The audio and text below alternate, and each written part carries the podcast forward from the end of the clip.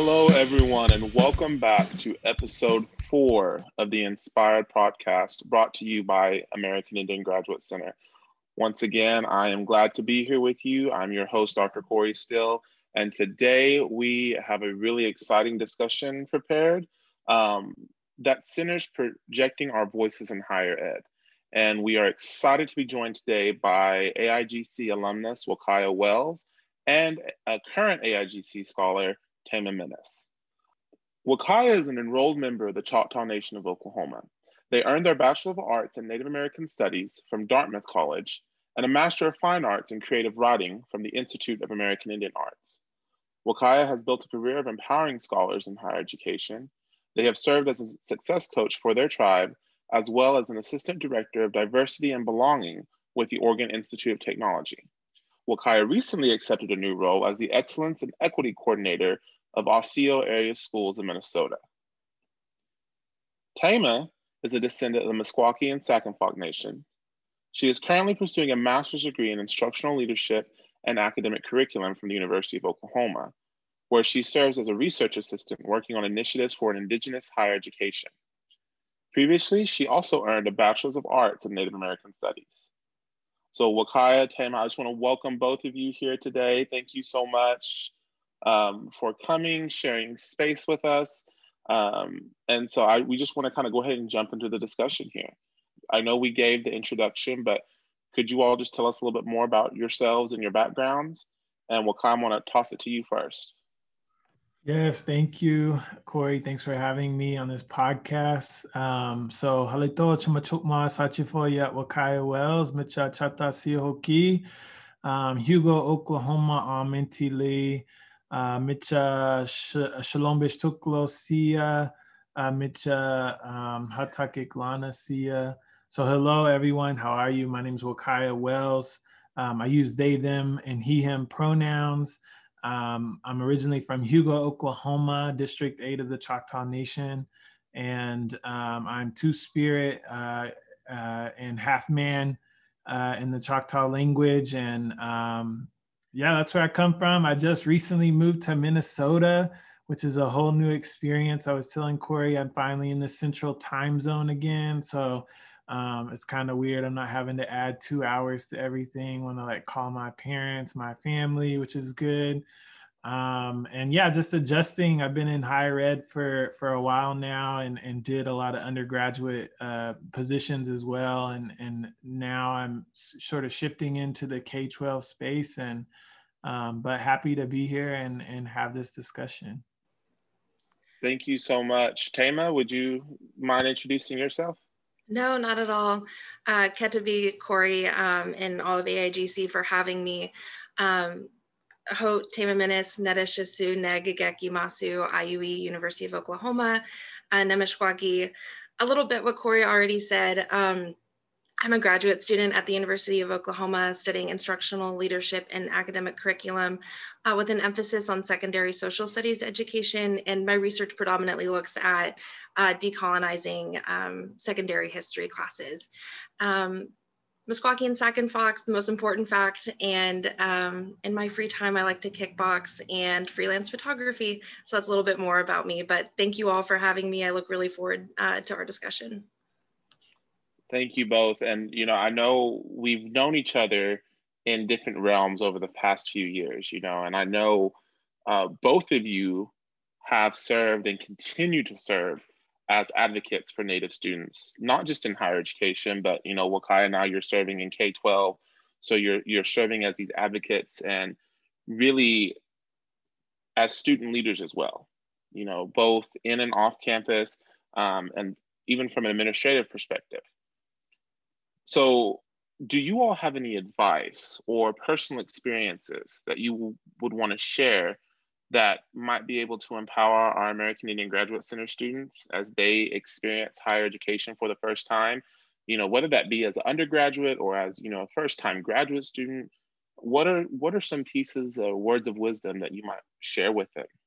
I think the biggest piece of advice, and I was kind of thinking about this earlier in preparation, um, finding your community, however that looks like for you, I think is definitely the most empowering thing anybody can do in higher ed. And it really took me about two years in my undergrad to find um, what I would consider my home, and that was within the Native American Studies, uh, the NAS community, and then also just the Native student community. And so I, looking back, I wish I would have pursued that um, earlier in my undergrad experience, but going into my um, graduate school experience, it's definitely made all of the difference. Well, for me in particular, moving from under my undergrad was in Native American Studies, and so I was around Native people pretty much 24 7 um, you know at home i was with native people and then when i would go to university and that's not an experience that a lot of students get particularly at pwis um, and so I had the the benefit of following one of my mentors um, to graduate school. She was actually moving to um, another department within the college, and um, I was moving into ILAC, and so it, it worked out really well.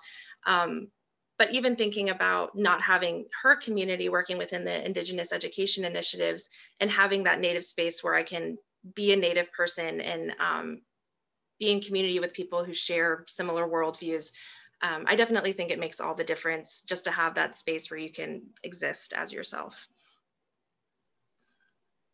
I can definitely relate, you know, this notion of having space. Uh, Wakai, do you want to add anything there?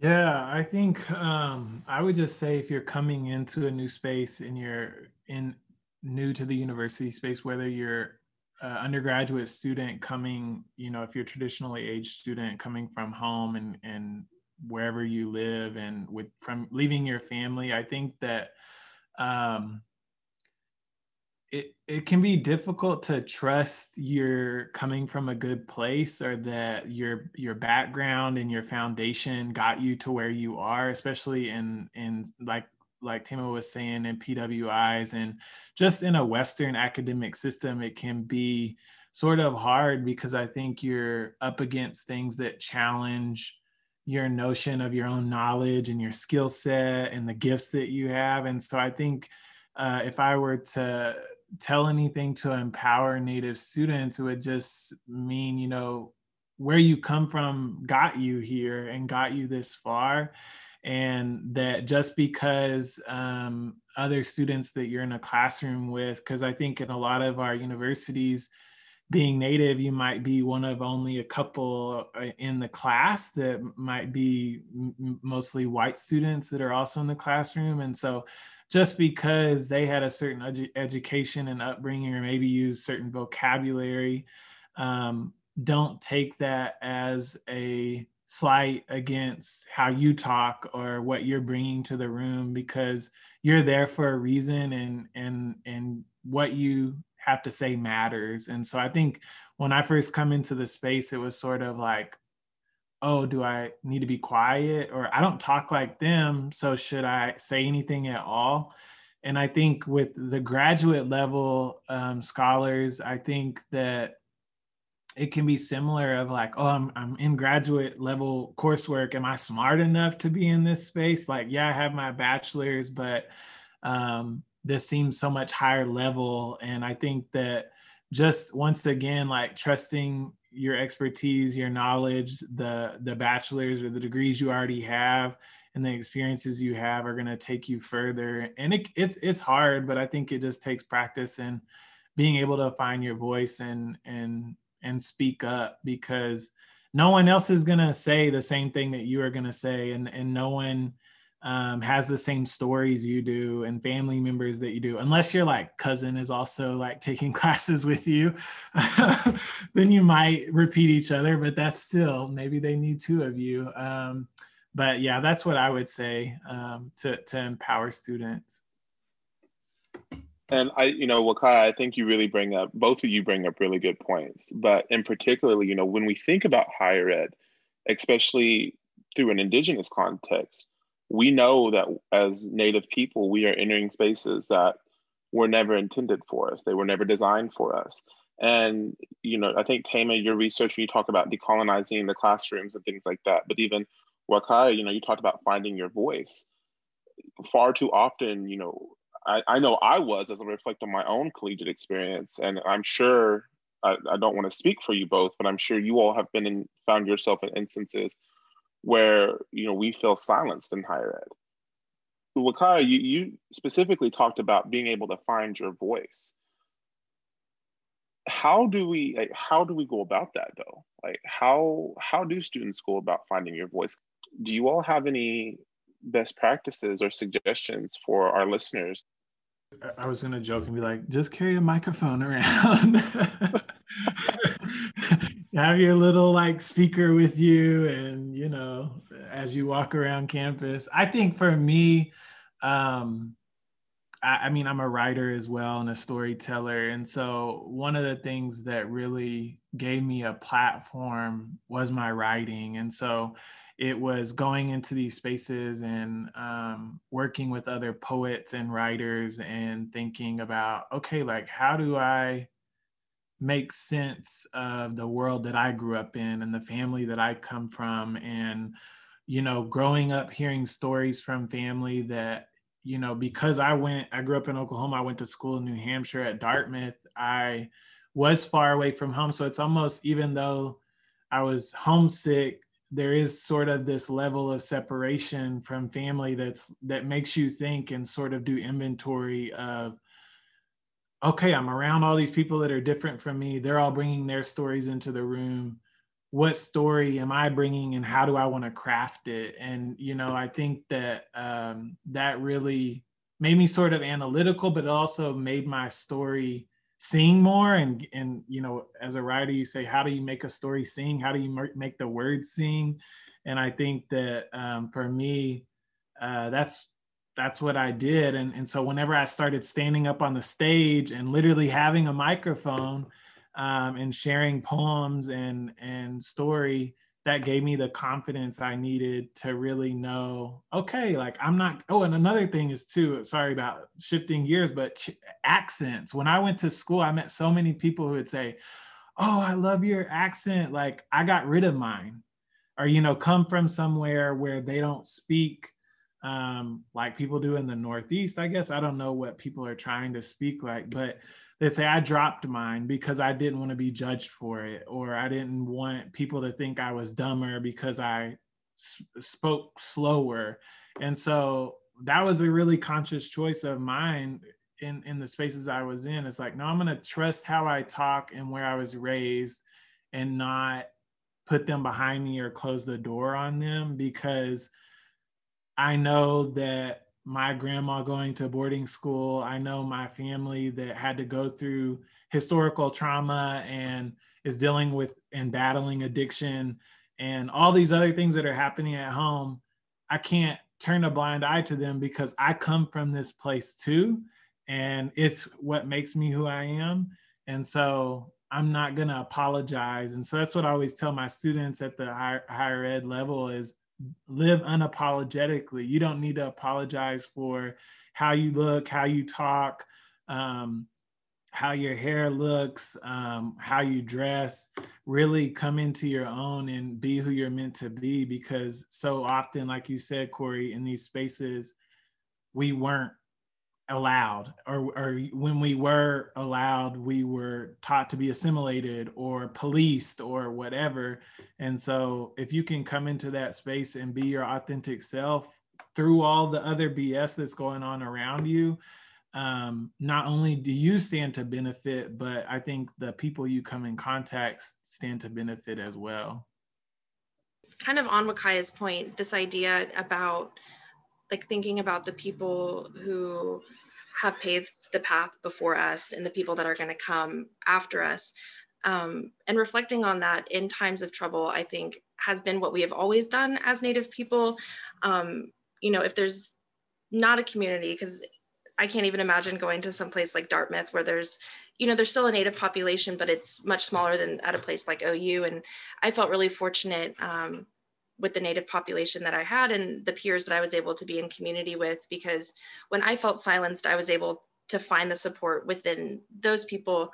Um, but reflecting on, you know, if I were to be in a space that was more of a predominantly PWI than even OU is, I think reflecting on the people that came before me and the people that are, are going to come after me because that's our role and responsibility, um, I believe you know gives me my voice and reminds me what i'm doing and why i'm doing it. Um, so no i really appreciate wakaya you talking um, about how you're not going to give up your accent or you're not going to you know start conforming to um, the ways that we're supposed to because the entire process of I just think so many parts of our society try to assimilate us into this culture um, that ignores all of the important components of what it means to be a Native person and so by continuing to, to fight up against that, even in ways that might seem small, like keeping your accent, I think are really, really critical um, to forming your voice um, in these spaces.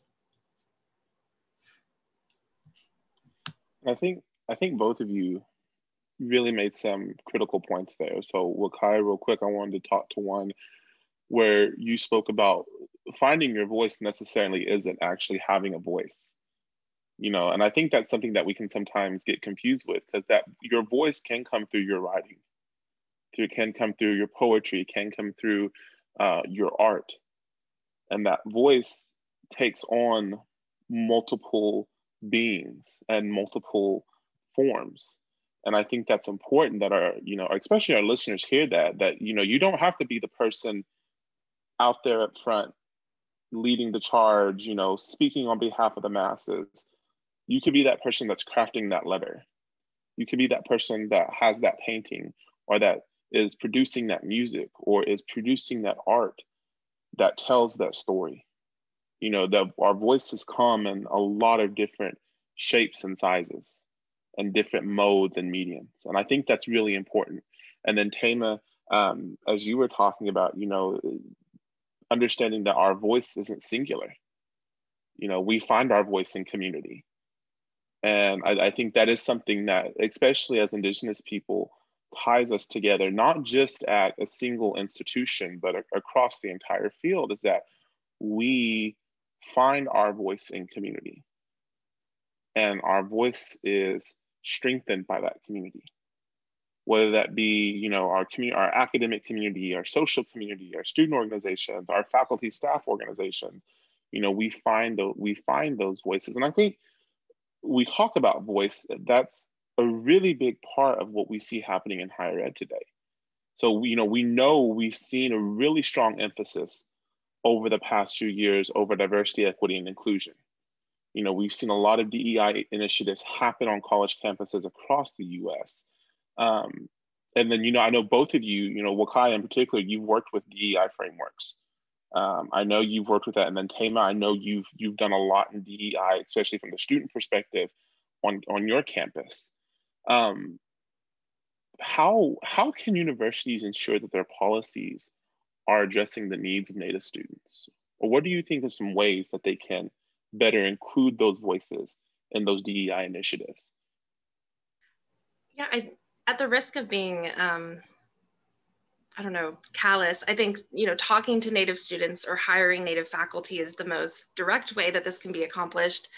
And I think too often universities or, or higher ed think that there's like some secret formula to diversity and inclusion. And if all of these people who look exactly the same can just sit in this ivory tower and talk about it, then, you know, eventually they'll fig- figure out how to make a diverse and inclusive university. But the people that are in that room are are not reflective of the student population that they're desiring. And so I think that's really where the conversation needs to be is um, like how reflective is our faculty and staff to the population of students that we want and you know what needs to change and shift so that we can achieve that goal.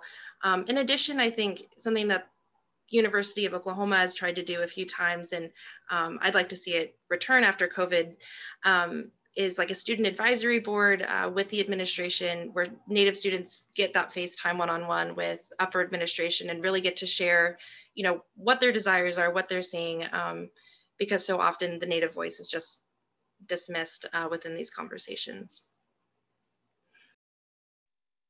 Yes, hire more native faculty and staff. That's a huge thing, and uh, and don't use the excuse that we can't find them. If you can't find them, you're not doing your job as a as a university.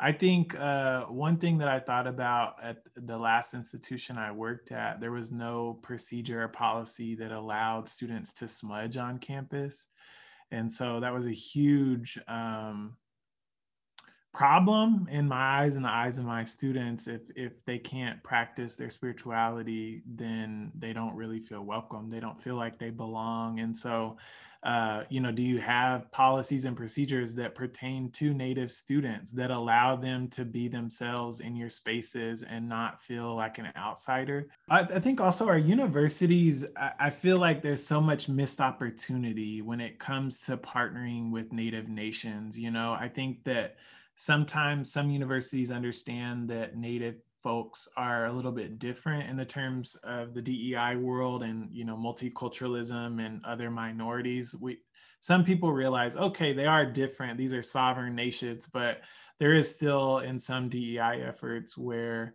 they loop native folks in with everyone else which I think you should be acknowledging every group's different um, uniqueness and and and what they contribute and how they exist in the world. But i think for native folks specifically you know there can be so many different things that universities can be doing to partner with tribes. And like you know we've been i know for my tribe you know there's there were negatives and positives you know even during the boarding school era of us sending our kids our kids to Dartmouth and places like Yale back in the like 1800s. And so I think if there's real conversation around we've been doing this and like now we have more autonomy over what our students are learning and and they're if they can be safer in the place there then are we doing more as a university standpoint with the amount of funds and resources they have to actually do projects and involve leaders that are on the ground in Indian country. Because I think so much of our learning, there are a lot of schools that are going into models of like, we want hands on, we don't want them to just sit in the classroom. So I always was wondering, okay, so how do we leverage that into let's go to the reservation and not do it with this approach of here's your knowledge or like how colonizers have been doing for centuries but let's work on something together. Is there a project that our engineering students can be doing? Is there something that uh, our medical students can be assisting with in tribal health? Like i don't think that I, I think our students are underutilized in the fact that we wait for them to get degrees and then they go and get internships maybe back at the tribe but so much so much brilliance I witnessed of the the students that are around me, native students when I was in school. I'm like, we're not being utilized. You know, we're not. There's so much that we can be doing for our tribes, but our universities aren't creating these pathways for that to happen. So, I would encourage every university that's that's near a tribe, you know, or tribal population, they need to be doing the work to bring these people in. You, you can't just use the excuse of, oh, well, I went to the powwow. Like I go to the powwow every year and eat my Indian taco. Like, good on you for like supporting the native club and eating your Indian taco. But like, it takes more than that. And like, at, like uh, Tamah said, actually bringing people in the room and listening to them and knowing their experiences because we don't want to just be your token Indian either. Like, who's giving your Indian taco. Like, sure, we'll take your money, we'll go do something with it.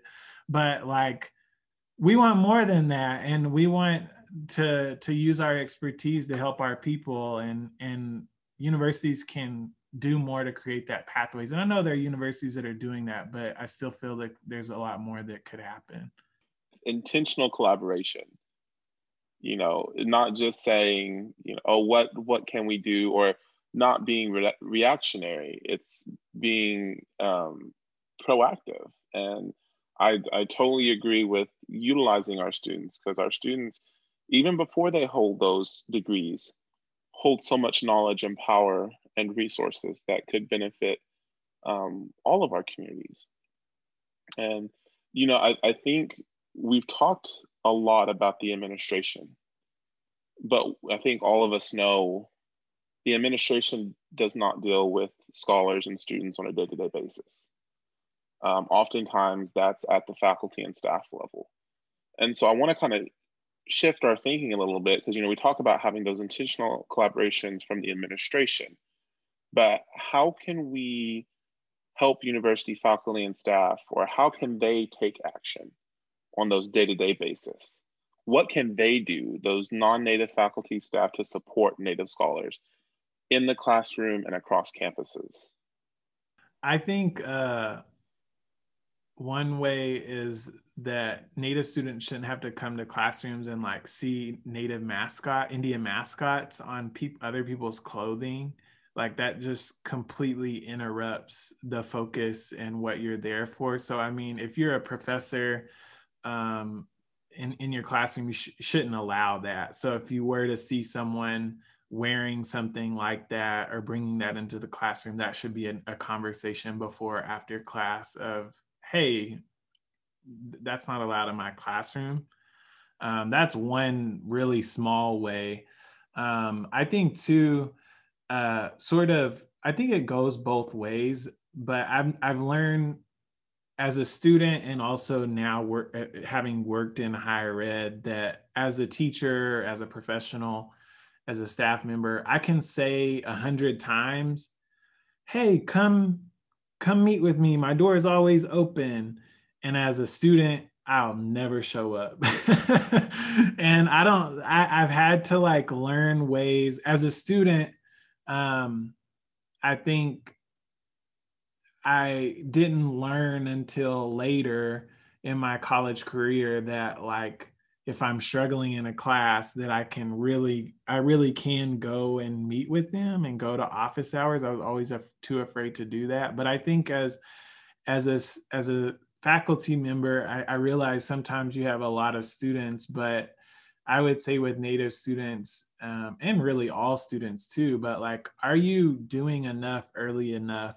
And, and are you, or are you just sitting back and saying like, come see me and it's like it can be really daunting as a student to like go into those buildings where the professors have their offices and there's like a power dynamic at play and you like don't want to sound stupid and um so i think just are you doing enough to to connect with your students? And and i think also are you i know i joked about the indian tacos but like are you showing up in native spaces like are you making your face known i think when when when i was an undergrad we did a dinner dinner with faculty night or something where you could invite a faculty member and bring them to like our Native American house and um, have dinner and kind of just get to know them on more personal levels. And so, you know, are you showing up for that? Or if you're a dean, are you showing up um, for for those sorts of events? Because we'll know if you're not there, you know, and and Native students talk, and so they're gonna know like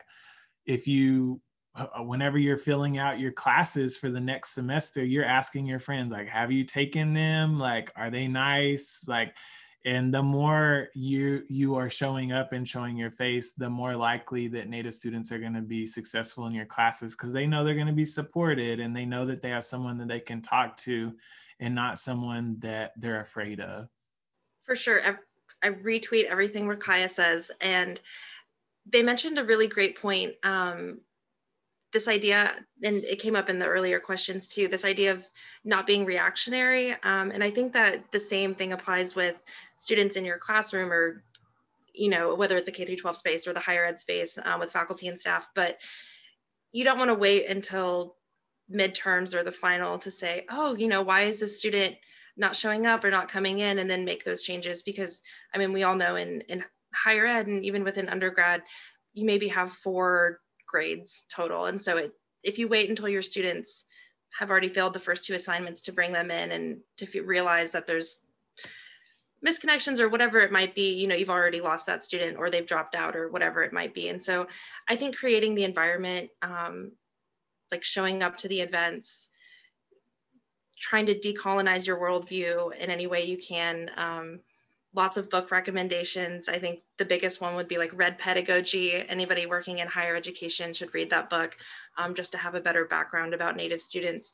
But no, I think um, making that space, making that community for your students, and then also working maybe like on interdisciplinary um, projects. So if you're within a chemistry department, that doesn't mean you can't bring in native perspective or issues that are you know impacting native students.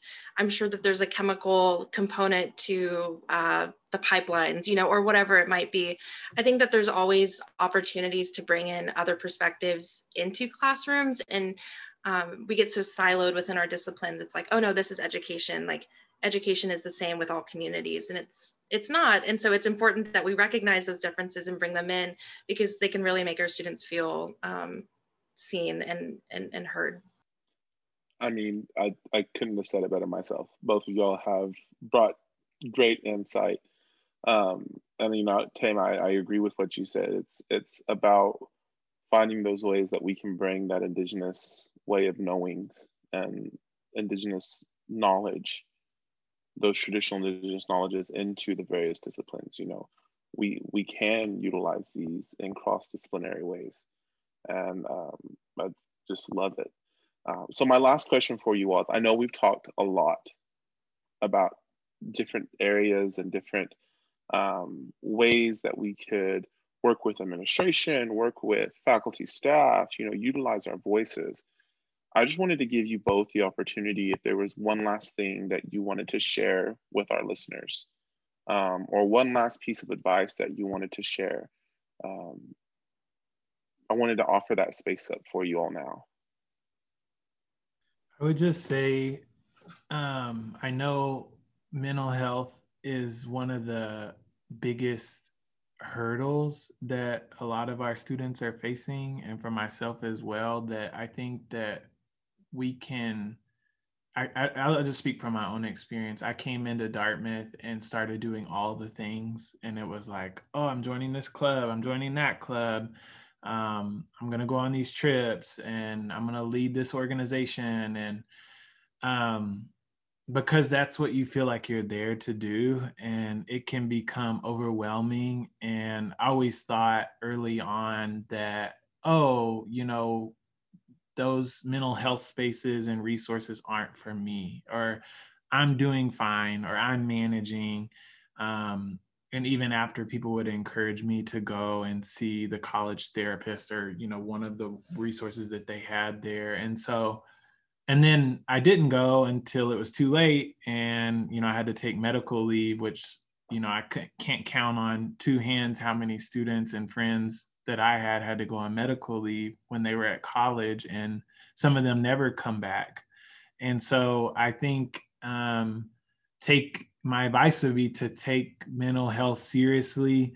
If you feel like you're overwhelmed or you know you're struggling, to reach out as soon as you can and, and to really destigmatize what seeing a therapist means. And so I think that if, you know, a, another part about going to universities, you might not have access to your, you might be far away from home and your family. You might not have, you know, if, if you're a ceremonial person, you might not have ceremony there. Um, so to me, you know, it can be difficult to go to a therapist and trust them. And I know it can be hard too, because I know folks have shared with me, and I know from my own experience of being in therapy for like seven or eight years now, of people saying, "Well, I do more explaining. They don't they they don't know what it means to be native, and so I have to spend most of my session explaining." Um, but I challenge myself when I sit through that first session of a therapist, and I feel like they don't know that I'm like, okay, I'm gonna give it one more. I'll give it one more time and you know see if you know because it they are there to help. So if they're there to help and and I can trust that that's going to happen, then maybe some good can happen. And so I would just say that go to a therapist and um, don't uh, shove it under a rug because it's just going to get bigger and bigger and more overwhelming until you you will hit a breaking point and you know especially when you're pulling all nighters and um, you're already stretched too thin um, you know pe- people might also not recognize the signs as fast as you do because they might not know you as well and didn't grow up with you and so um, I would say go to your therapist, call your mama if you can. She'll pick up um, because it's tough. It's tough. But uh, once you're done, um, you're done unless you have to go get that PhD like Corey did. Um, but, but once you're done, you're done, and you know, like you're you're you are better off for it. And so just try to make the time when you are in school the healthiest you can, um, because you you got to take care of you first before you can take care of your community and your clubs and your organizations and all those other things that you want to be a part of.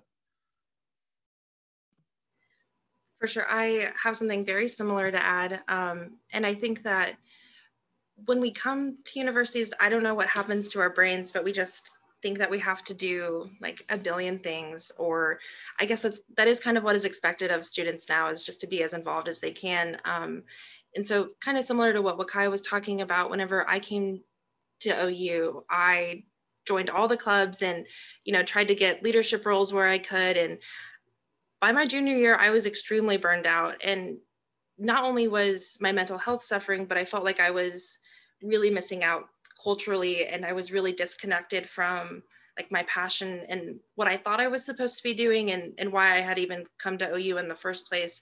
And so my junior year was the year that I was like, okay, I need to see a therapist.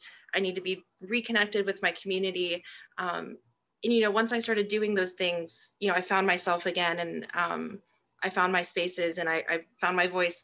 But it's so easy, I think, to get swept up into this PWI world um, and to think that the most important thing is, you know, being president of this club or doing this or X, Y, and Z.